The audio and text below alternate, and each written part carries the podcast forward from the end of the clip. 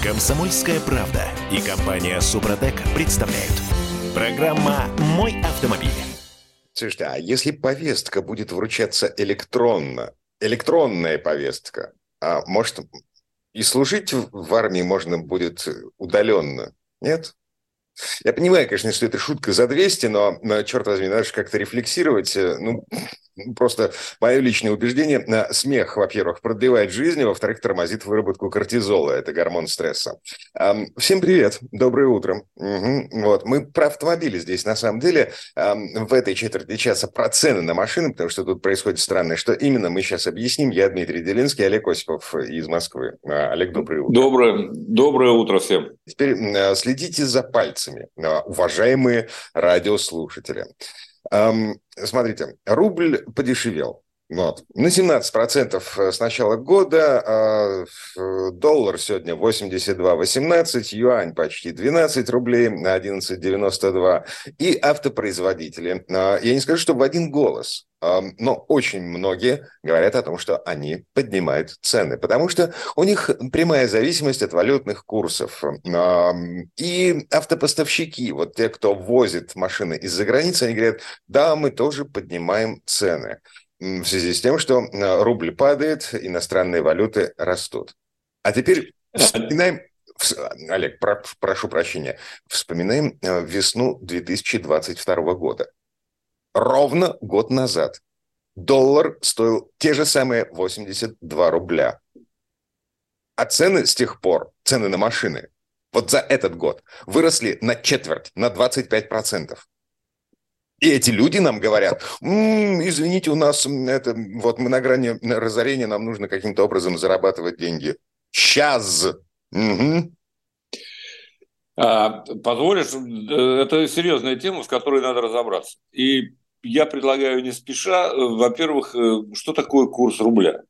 По-моему, сейчас он совершенно нормальный он вернулся к значениям, которые были э, на текущий, на такой же момент прошлого года. Да, я помню, Сложно? когда э, рубль опускался до 50, э, в смысле долларов. Да, да это, это было не рыночно. Это государство наше показывало, что оно умеет творить.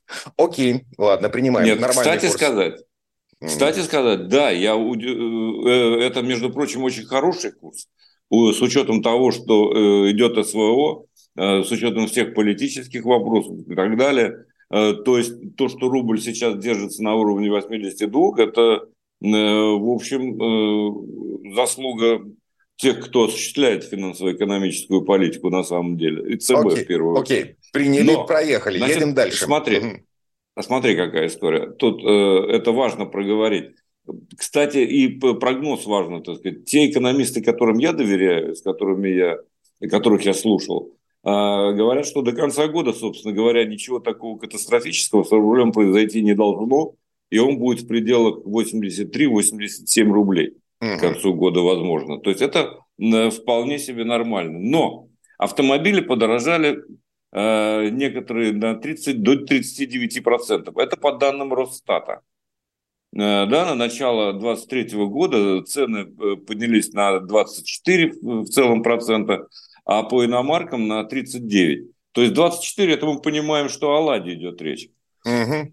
Так, вот, хор- теперь хорошо. посмотрим. Да, это цены, а, которые поднялись за весь прошлый год. То есть мы помним, что нам объясняли подорожание машин в автосалонах тем, что эти машины куплены за валюту, а валюта стоит 80 рублей. 100 рублей. Смотри. Вот. На... А с тех пор, извините, год прошел, валюта ровно столько же стоит, а цены еще растут. Вот, совершенно несправедливые цены. Они э, говорят только исключительно о жадности продавцов, а вовсе не производителей. Во-первых, те производители, которые оперировали на российском рынке, они ушли. А то, что возится из, из Китая, оно так и ввозится. Там по логистике ничего не изменилось, что касается новых машин. Вот это надо понять. Тем не менее, цены поднялись. Сейчас вообще полностью вымыт сегмент до 2 миллионов рублей. То есть никакой китаец сейчас, грубо говоря, практически дешевле 2 миллионов не продается. Отдельный И разговор это... по поводу того, почему так происходит, почему китайцам выгодно возить сюда машины стоимостью от 2 миллионов. Какого черта, я не понимаю. Это отдельный разговор. Но Нет, по вот поводу... смотри, да. опять же не от 2 миллионов, Дим. Вот это вот важный момент. Надо посмотреть на э, аналогичные э, модели цены прошлого года. И по сравнению с ними э, поднялась стоимость, да? Хотя на самом деле не должна, потому что, что касается новых автомобилей, которые возят компании-производители из Китая, то там ничего не изменилось. Ни курс юаня, курс рублю, нет, так сказать, логистическая цепочка. Ничего, кроме желания заработать. Вот в чем дело. Погодите, Черри официально пересматривает РРЦ э, и размер скидок. Значит, стоимость автомобиля скорректировалась э, с 11 апреля. Это Черри. На минуточку. Официальное представительство Черри. Скорректировалось на 40-80 тысяч рублей в зависимости от модели. И снизился размер бонусов, предоставляемых покупателю при покупке автомобилей в кредит и сдаче старой машины в трейдинг. Эм, о чем мы говорим? О жадности? Я не знаю. Это, это чи- чистой воды жадность. Конечно. Абсолютно и только. И ничего тут другого нет. Э, просто раз, так сказать, понимаешь, грех не воспользоваться дефицитом, что называется. Вот они почувствовали, что есть спрос на автомобили. А бы не заработать? Так же точно поступает не только э, Черри. Почему только Черри говорим? Да любые другие компании, включая, между прочим, а, АвтоВАЗ. У него-то что? Ну, там понятно, так сказать, они от компонентов зависят, которые стали дороже, так сказать. Здесь не могут наладить производство каких-то вещей но тоже мне приличный рост, между прочим. И поэтому, э, собственно, и лихорадило. Единственная надежда, э, что э, люди наконец посмотрят, адекватно оценят эти автомобили, которые новыми продаются, и скажут, не, ребята, это слишком дорого, это несправедливо. И будут покупать то, что ввозится относительно свежее из того же Китая, из Японии, из Европы. Кстати, я тут в Москве просто был потрясен появился Dodge, Dodge Charger. Mm-hmm. Такая э, спортивная машинка, там ну, минимум... Ну, muscle car, да. Mm-hmm. Muscle car. Э, в Москве их полно сейчас, ну так, относительно, да? Потому что даже из Америки выгоднее ввозить и покупают эти машины. Ну, То есть, несмотря на всю логистику чудовищную, там, через океан. Окей, То... а, я по-прежнему а, не понимаю.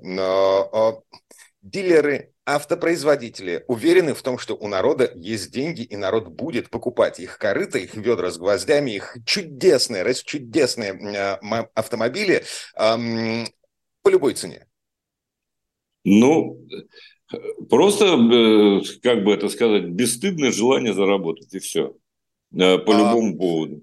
В конце прошлого года президент Российской Федерации Владимир Владимирович Путин ставил перед правительством а, официально, публично задачу принять меры к недопущению роста цен на автомобили. Слушай, ну, э, понимаешь, оперируют же частные компании, условно говоря, там, неважно, какие они. Угу. Вот, и как им прикажешь? Правительство есть другие рычаги. Э, им, э, они могут, так сказать, обеспечить преференции для тех, кто пытается снизить цены, для тех, кто, вернее так, дает разумные, адекватные цены, кто помогает людям э, садиться в автомобили и ехать по своим делам. Вот такие преференции налоговые и прочие есть. Другой вопрос, что они не используются сейчас в полной мере. Они никогда не использовали. А, и, собственно говоря, что касается налогов, что касается таможенных платежей, в этом отношении ведь ничего не изменилось они точно такие же, какие были год назад. Есть одна проблема. Если мы уберем таможню, ну, в смысле, в импорте автомобилей уберем таможенные платежи, а, мы угробим последние остатки местного автопрома. Мы лишимся полностью производить, производства автомобилей. А Владимир Путин тем временем назвал непростую ситуацию в ряде отраслей отечественной промышленности, потребовав от властей держать данные вопросы на контроле. Вот буквально цитата. Остается непростой ситуация в автопроме и лесоперерабатывающей пищевом комплексе, а также в сфере производства химической продукции и удобрений. Автопром стоит на первом месте в этой речи. Ну да, э, ну э, понятно, по, по действительно так. Причем автопром во всех странах, между прочим, во все времена был локомотивом всей экономики, всегда. Угу. И Другого нет. Поддерживало это изо всех сил со страшной силой. Но... Да кто мешает сейчас поддержать? А, тот же, так сказать, АвтоВАЗ. Да, был потыкаем пальцем. Ну вот о, о чем и речь. Так сказать, когда у тебя там у вас Патриот стоит 3 миллиона, это уже совершенно по ту сторону добра и зла. Ну, не может он стоить 3 миллиона, просто не может. Um, так же, как и Лада Гранта не может стоить больше миллиона, она должна стоить значительно меньше. Тем um, более без АБС. Значит, кто же, кто же, кто же, кто же? А, да, значит, основатель проекта автомаркетолог Олег Моисеев в интервью газете заявил, что если курс не отыграет назад, то АвтоВАЗ будет вынужден также повышать цены, поскольку в автомобилях АвтоВАЗа применяются импортные компоненты. Гранта и Нива могут подорожать примерно на 3%, Веста на 5%, при том, что э, это уже конец этапа. Да. И мой комментарий. Цены на Весту еще не объявлены. А, а, она еще не вышла с конвейера. Еще такой машины нет, а уже, так сказать, она дорожает. Это понятно все, все хотят эм, кто-нибудь... Все прохват... хотят срубить свой кусок. Да, а психология владельца колбасного ларька. Если я не продам эту колбасу сегодня или завтра, то, о, извините, она протухнет, и тогда я останусь в минусе. Поэтому мне нужно продать ее сейчас любой ценой, по любой цене. Ладно, вернемся в эту студию буквально через пару минут и, пожалуй, поменяем тему. Ну, просто потому что все, Комсомольская правда и компания Супротек представляют. Программа «Мой автомобиль». Из Ставрополя мне пишет четвертый. Дмитрий, занимайся машинами, не лезь в политику. Эм, извините, э, я прошу прощения, но э, я не могу, потому что политика лезет в мою жизнь. Вот Представьте себе, а, как вы думаете, что а, происходит такого в Госдуме на охотном ряду, что делает нашу с вами жизнь, а, как бы это сказать, удивительнее? Угу. Вот такое слово используем.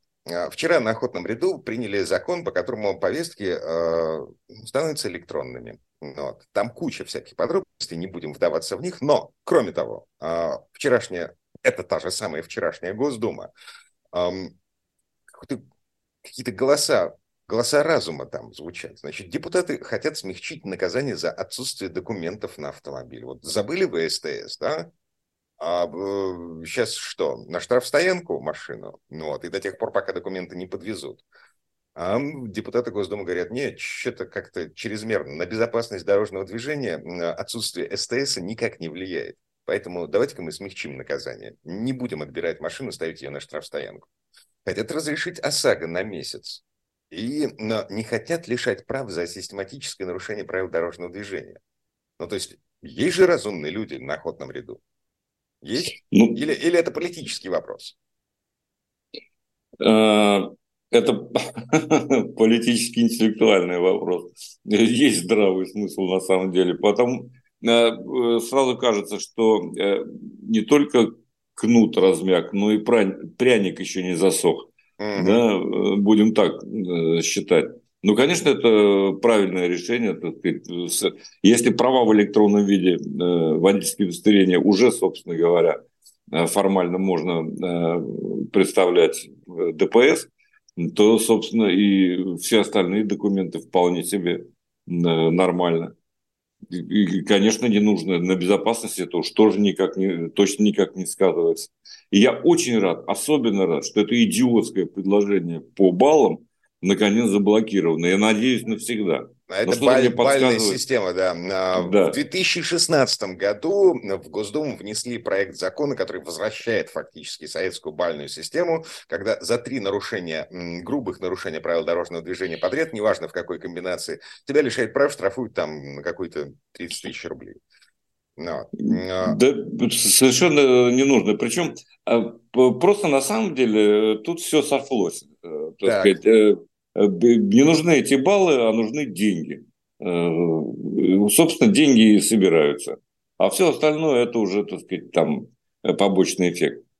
Имеется в виду повышение безопасности на дорогах, э, снижение ну, числа да, ДТП, конечно. снижение числа погибших, пострадавших. Да, и поэтому эта бальная система, она не вписывается э, в новую политику, скажем так. Um... В новую политику относительно честного отъема денег у населения. Смотрите, цель-то была такая, вполне ничего себе, значит, убрать с дороги устойчивые асоциальные элементы. Людей с Слушайте, устойчивым асоциальным поведением. Ну, никто не мешает их и сейчас убирать, так сказать. Просто за этим, э, этим никто не занимается. Я вижу каждый день, что вот эти вот, вот ты знаешь, говорят, там 12-14% таких людей девиантных, девиантного поведения. Ну, так отловите их в конце концов. Ну, ну, только занимайтесь этим. Штрафуйте, запрещайте ездить, ну, лишайте прав. Что за проблема? Так ведь штрафуют, запрещают ездить, лишает прав, а люди снова садятся за руль. Нам ну, так ловите их, так сказать. Есть, э, у нас, между прочим, э, нормально в этом отношении э, есть меры по борьбе с ними. Вплоть до ответственности, так сказать, уголовной. И конфискация транспортных средств, против которой Олег Осипов, когда ее принимали, выступал да. категорически против. Категорически против я и сейчас, потому что собственность – это святое.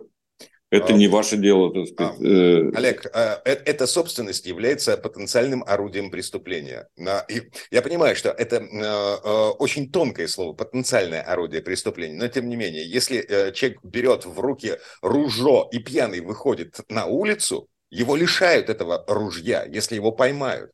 Потому что ружье способно убить человека. Легко, непринужденно. И неважно, стрелял этот пьяный человек с ружьем да. в руках на улице или нет.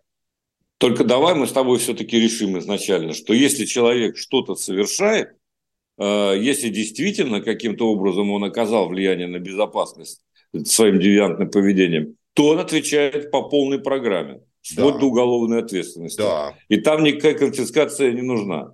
А как вот эти все превентивные да. меры... Минуточку, Олег, еще раз. Значит, человек пьяный вышел на улицу с ружьем. У него отбирают лицензию на огнестрел.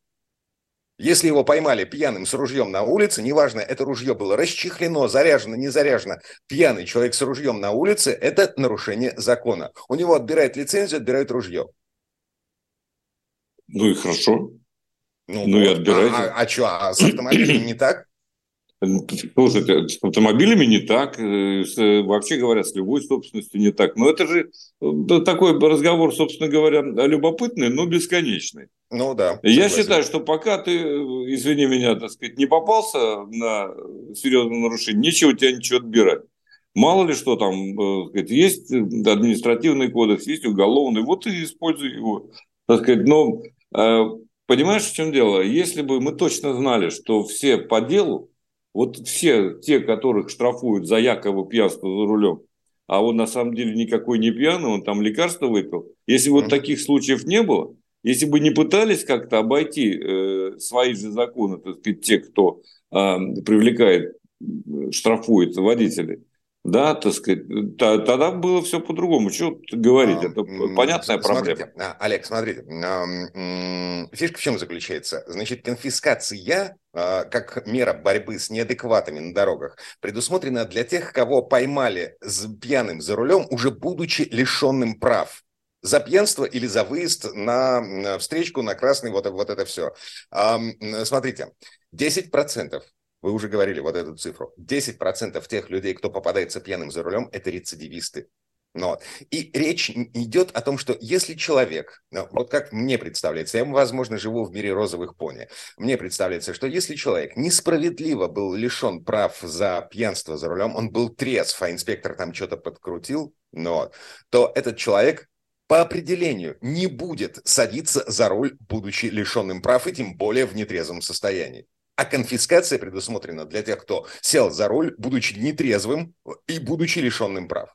Только для а, мар... вот, вот таких маргиналов. А ты уверен, что он сел нетрезвым второй раз?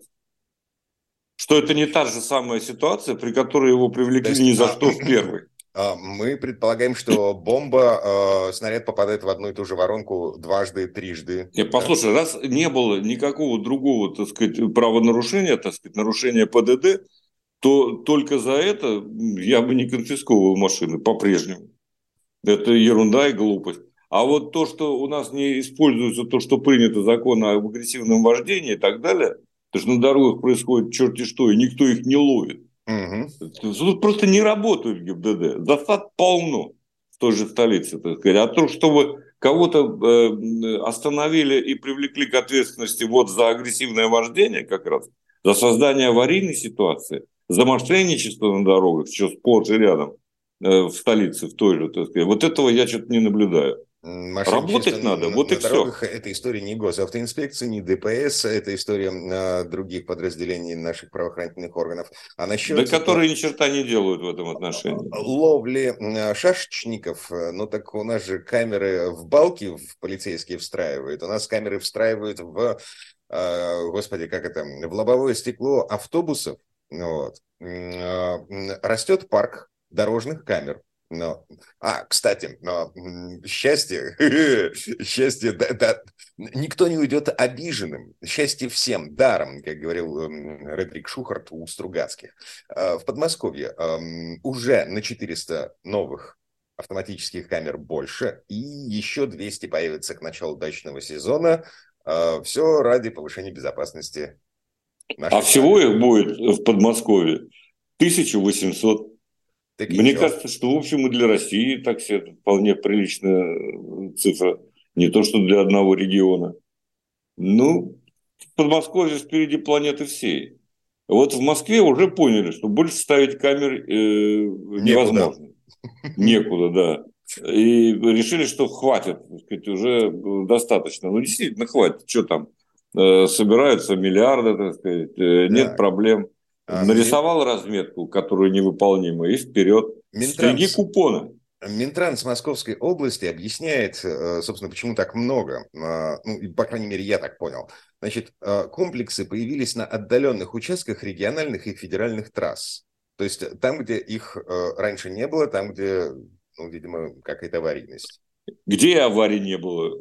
Вот там Нет, и поставили, так сказать, на березках. Ну, это ерунда какая-то, абсолютно какая-то глупая совершенно информация на отдаленных участках. Что это значит? Не знает даже тот, кто говорит. Там, по-моему. По-моему, это какой-то журналист укусил какого-то чиновника, или наоборот. Короче, или кто-то кого-то заразил вот этой глупостью. Вот что-нибудь сказать такое, чтобы выглядело вроде э, красиво так, э, а на самом деле ничего не значило. А в принципе значит, что повсеместно Едешь ты по лесной дороге, наслаждаешься, так сказать, видами, обгоняешь какой-нибудь КАМАЗ, э, временно превысил, а тут тебе раз, так сказать, и камера. Ага. И мало того, эти камеры 25 видов нарушений ПДД могут учитывать. Это новые комплексы, о которых идет речь в Подмосковье. А, То есть тут да, мало не, не покажется не никому. ремень, разговор за рулем по телефону, бла-бла-бла. Меня во всей это этой да. истории э, взгляд из Питера. Э, это частные камеры. Да, 233 с каждой камеры э, в пользу их владельцев. Но мы вернемся. Комсомольская правда и компания Супротек представляют. Программа «Мой автомобиль». Подняли цены на авто, чтоб народ не ездил. Теперь под всякими предлогами конфискацию автомобилей продвигаете. Да, мешает вам быдло на Рублевку ездить. Это Владимир Вербин пишет нам из Белгорода. Владимир, и, и вам тоже доброе утро, не хворайте. А, во-первых, мы не, на Рублевке. А, я, например, вот прямо сейчас нахожусь в Мурино. Вот, я там живу. Это пригород Петербурга. Причем, а, ну, такое, как это, в Москве с чем сравнить, я не знаю, с теплым станом, наверное.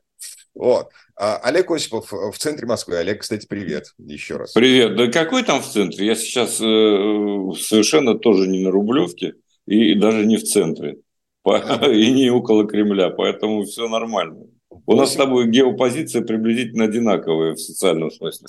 967 200 ровно 9702, это номер, по которому нам можно писать сообщения в WhatsApp, Viber, Telegram и даже смс-сообщения. И по поводу э, конфискации машин. Э, ребят, еще раз, ну так, на всякий случай, если кто-то что-то не понимает, э, каждый десятый водитель, пойманный пьяным за рулем, уже лишен прав. Ребят, официальная статистика, каждый десятый. И эти люди э, настолько маргинализированы, настолько без царя в голове, что им пофигу на все эти штрафы. Единственное, что их может остановить, это лишение возможности садиться за руль. физическое лишение возможности. Да не остановит, опять руки, же, не руки, остановит. Руки отрубать у нас уголовный кодекс не позволяет. В связи с этим э, просто конфисковывают руль.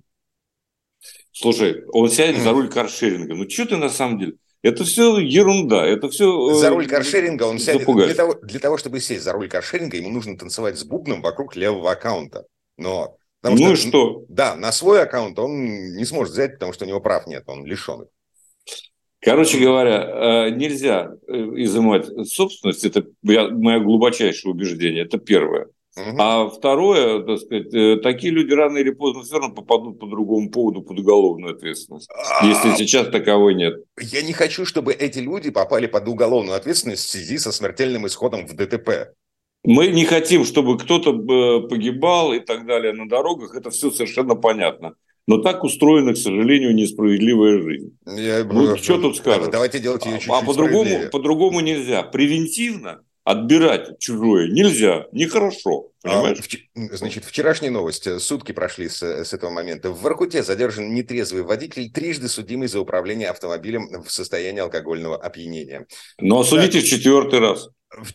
А он сядет в пятый. А в ну, осудите в пятый. Ну, что тут за вопрос? В Петербурге пьяный 16-летний парень пытался уехать от сотрудников ДПС. Он остановился только после стрельбы по колесам. А, причем машина мамина была, прав у парня нет.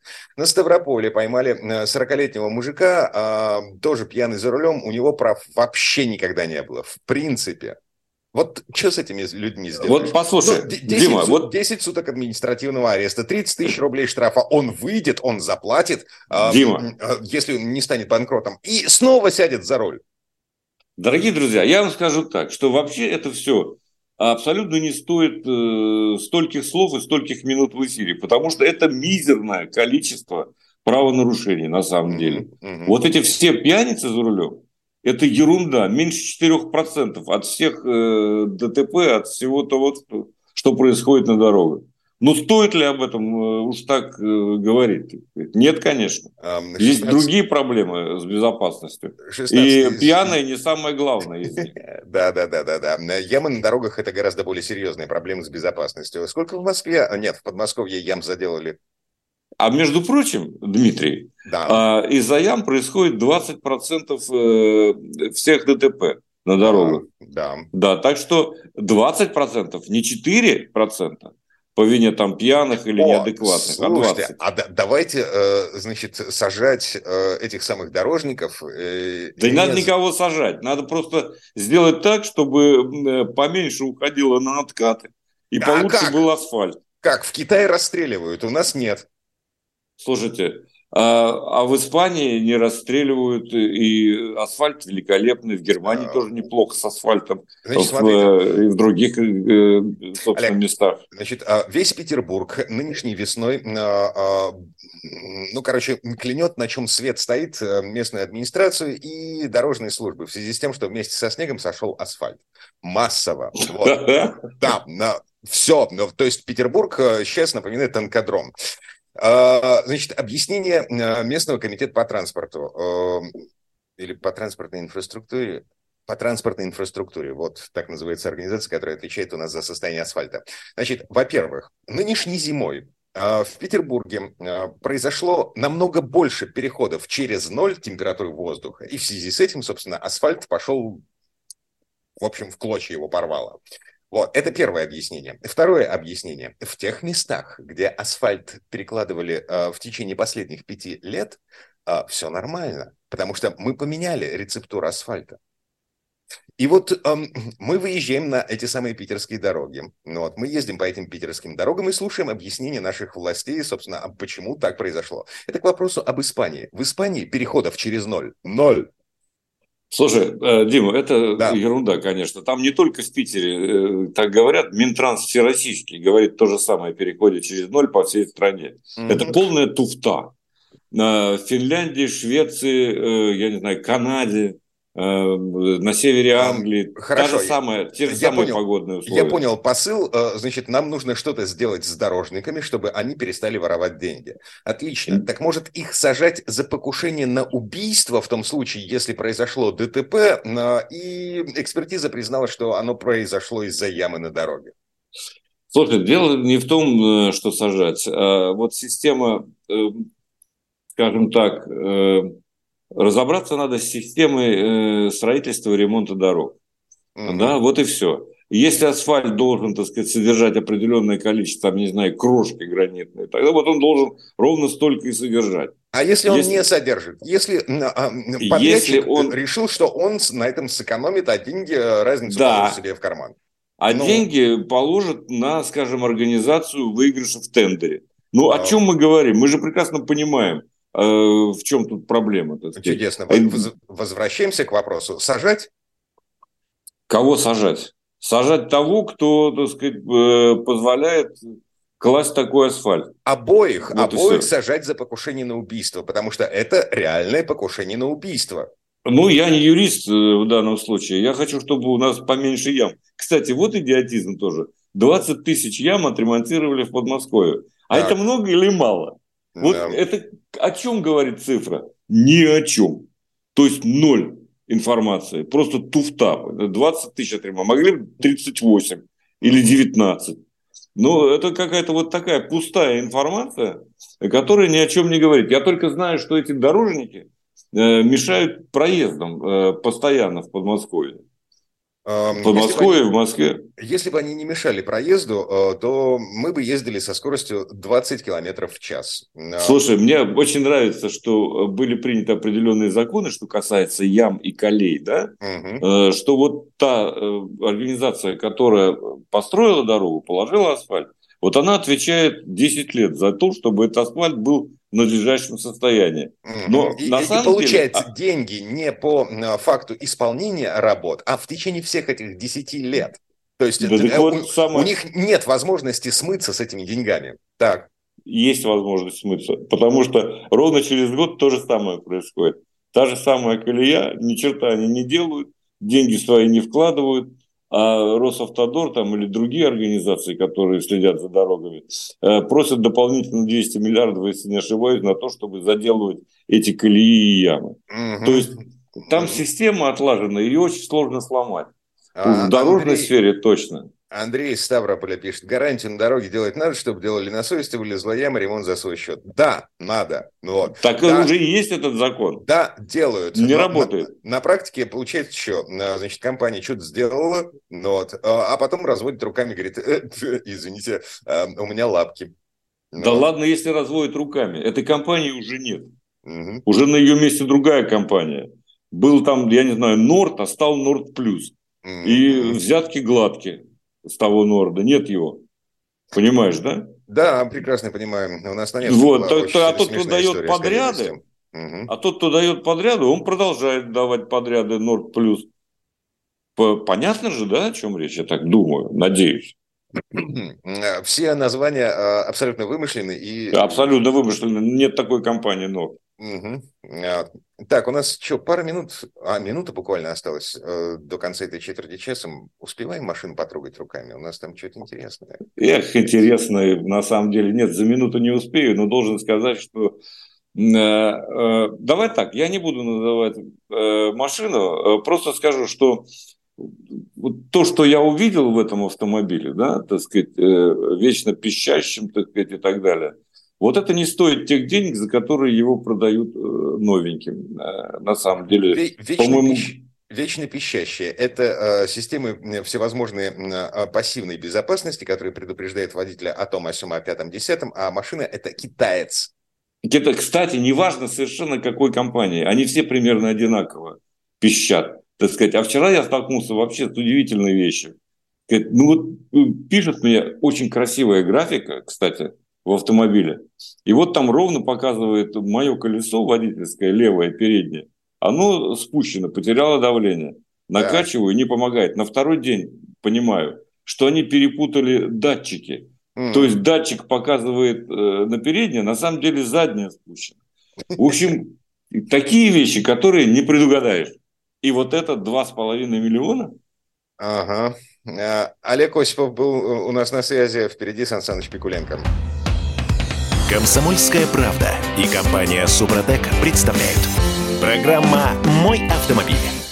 А это мы вернулись в студию радио «Комсомольская правда». Я Дмитрий Делинский. В этой четверти часа у нас традиционная история от Александра Пикуленко про абсолютно нетрадиционные штуковины.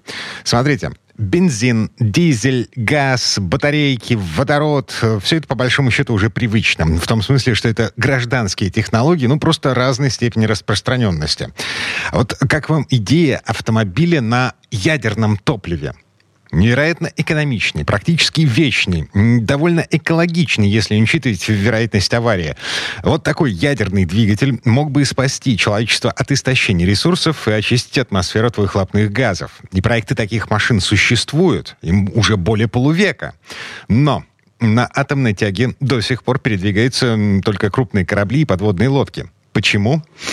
Слово Сан Санычу. Предыстория атом все время хочется сделать мирным. Как льва сделать ручным? Поскольку любимой игрушкой человечества, кроме льва в клетке, стал автомобиль, желание совместить его с ядерным дружелюбием атомной энергетики стало неизбежным. До инженерного воплощения идея дозрела в 50-х годах. Бытовая ядерная бомба на колесах озарила инженеров заманчивостью перспектив одновременно в разных странах.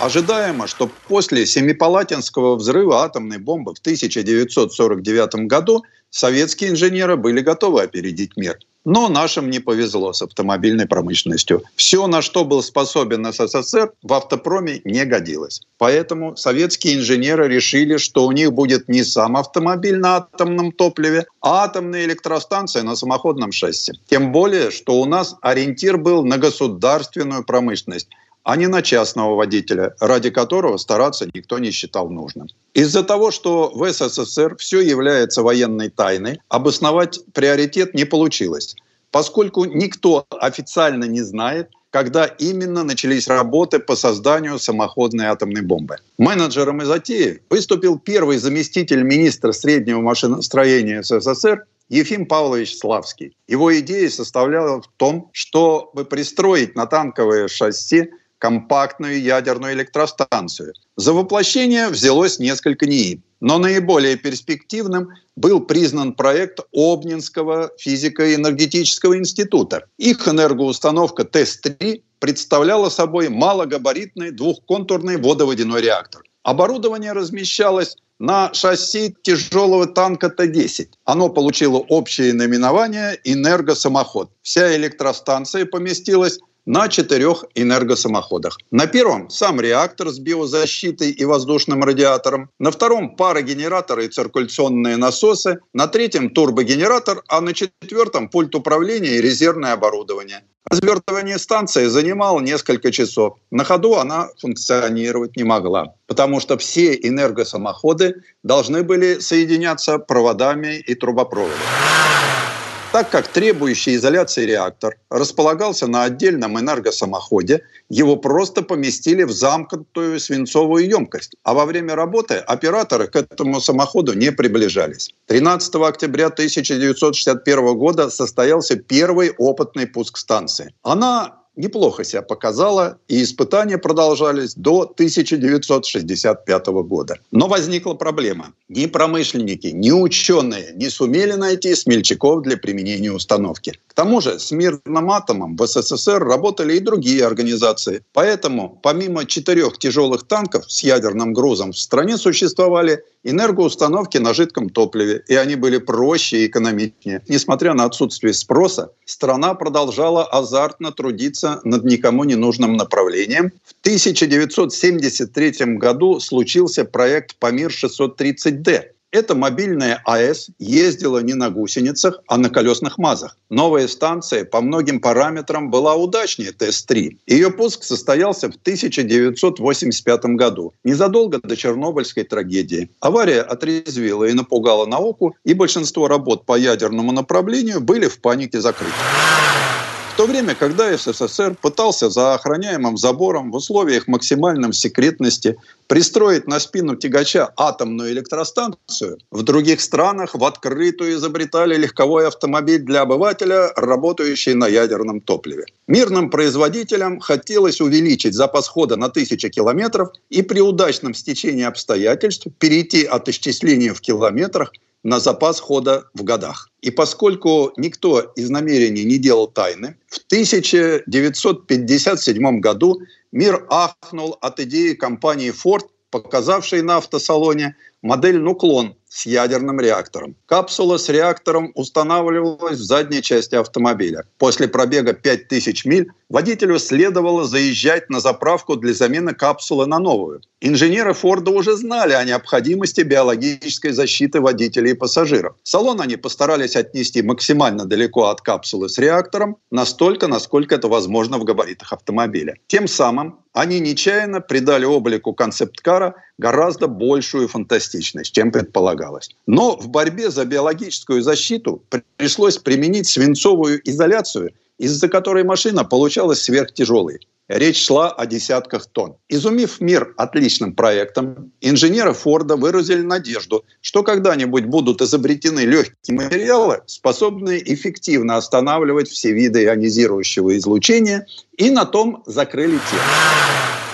Том же 1957 году ядерный автомобиль для поездок по магазинам показал знаменитый Студебекер. Но человечеству он не понравился совсем, поскольку в первую очередь должен был плавать, а не ездить. Студебекер Паккарт Астра выглядел как пластмассовая моторная лодка, а колесо ей полагалось одно. Чтобы не падать, здесь собирались применить очень модные гироскопы. Если бы Студебекер изобразил полноценный автомобиль, единственной чудесной особенностью которого которого был ядерный реактор, у концепта появился бы шанс остаться в истории. К модной теме мирного атома тянулись не только гиганты, но и частные лица. Французская компания «Арбель» братьев Лубьеров упражнялись в создании странных автомобилей будущего. В 1951 году братья пообещали миру машину, логичную в наши дни, но пугающую в те годы – гибрид с четырьмя мотор-колесами и одним скромным двигателем внутреннего сгорания, объемом 1100 кубических сантиметров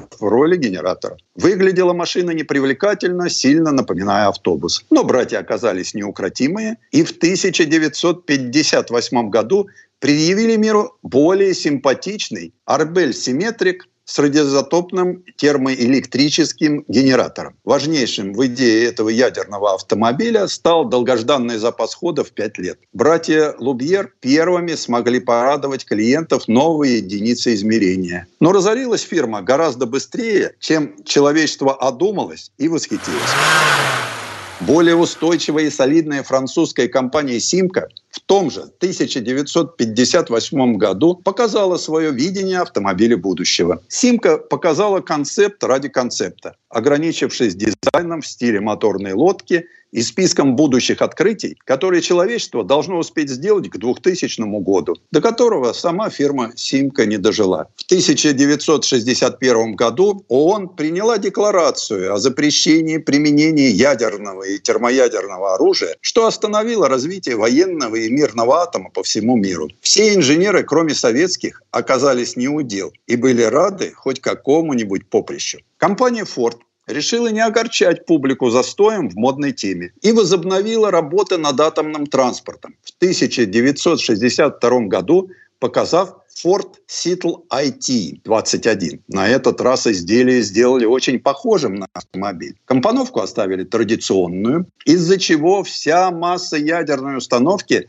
легла на переднюю ось. Понимая, что для 21 века сгодится любой футуризм, разгружая управляемые колеса, передних осей сделали две, и обе поворотные. Восхитившись содеянным, инженеры отбросили реализм, заявив об отсутствии руля. Управлять машиной предполагалось с помощью касания пальцами специальной панели, прообраза современного тачскрина. Также в салоне был предусмотрен бортовой компьютер. Датчики, установленные по всему кузову, учитывали дорожную обстановку обстановку, близость других машин, погодные условия. По сути, инженеры предсказали появление и парктроника, и датчиков дождя с автоматическим включением счета. Стекла Форда имели изменяемую степень затемнения в зависимости от светового потока снаружи.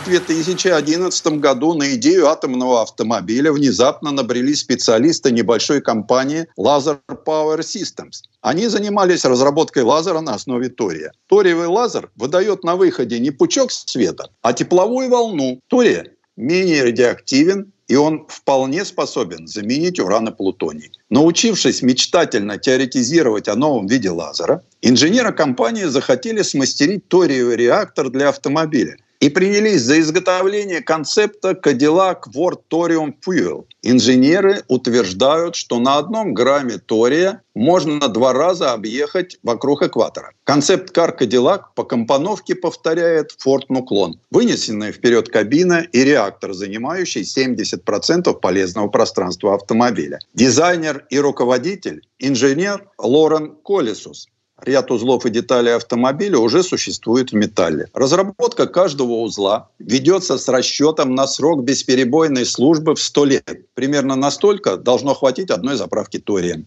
Почему человечество во все времена с азартом изобретает, но так и не осмеливается начать выпуск ядерных автомобилей? Потому что до сих пор боится. И с каждым днем все сильнее. Идея всю жизнь ездить на одной заправке меркнет на фоне опасений, что по земле появятся тысячи грязных бомб. Предыстория. Сан Саныч, спасибо. Это был Александр Пикуленко, летописец мировой автомобильной индустрии. И у нас на этом все на сегодня. Дмитрий Делинский, радио «Комсомольская правда». Берегите себя. Программа «Мой автомобиль».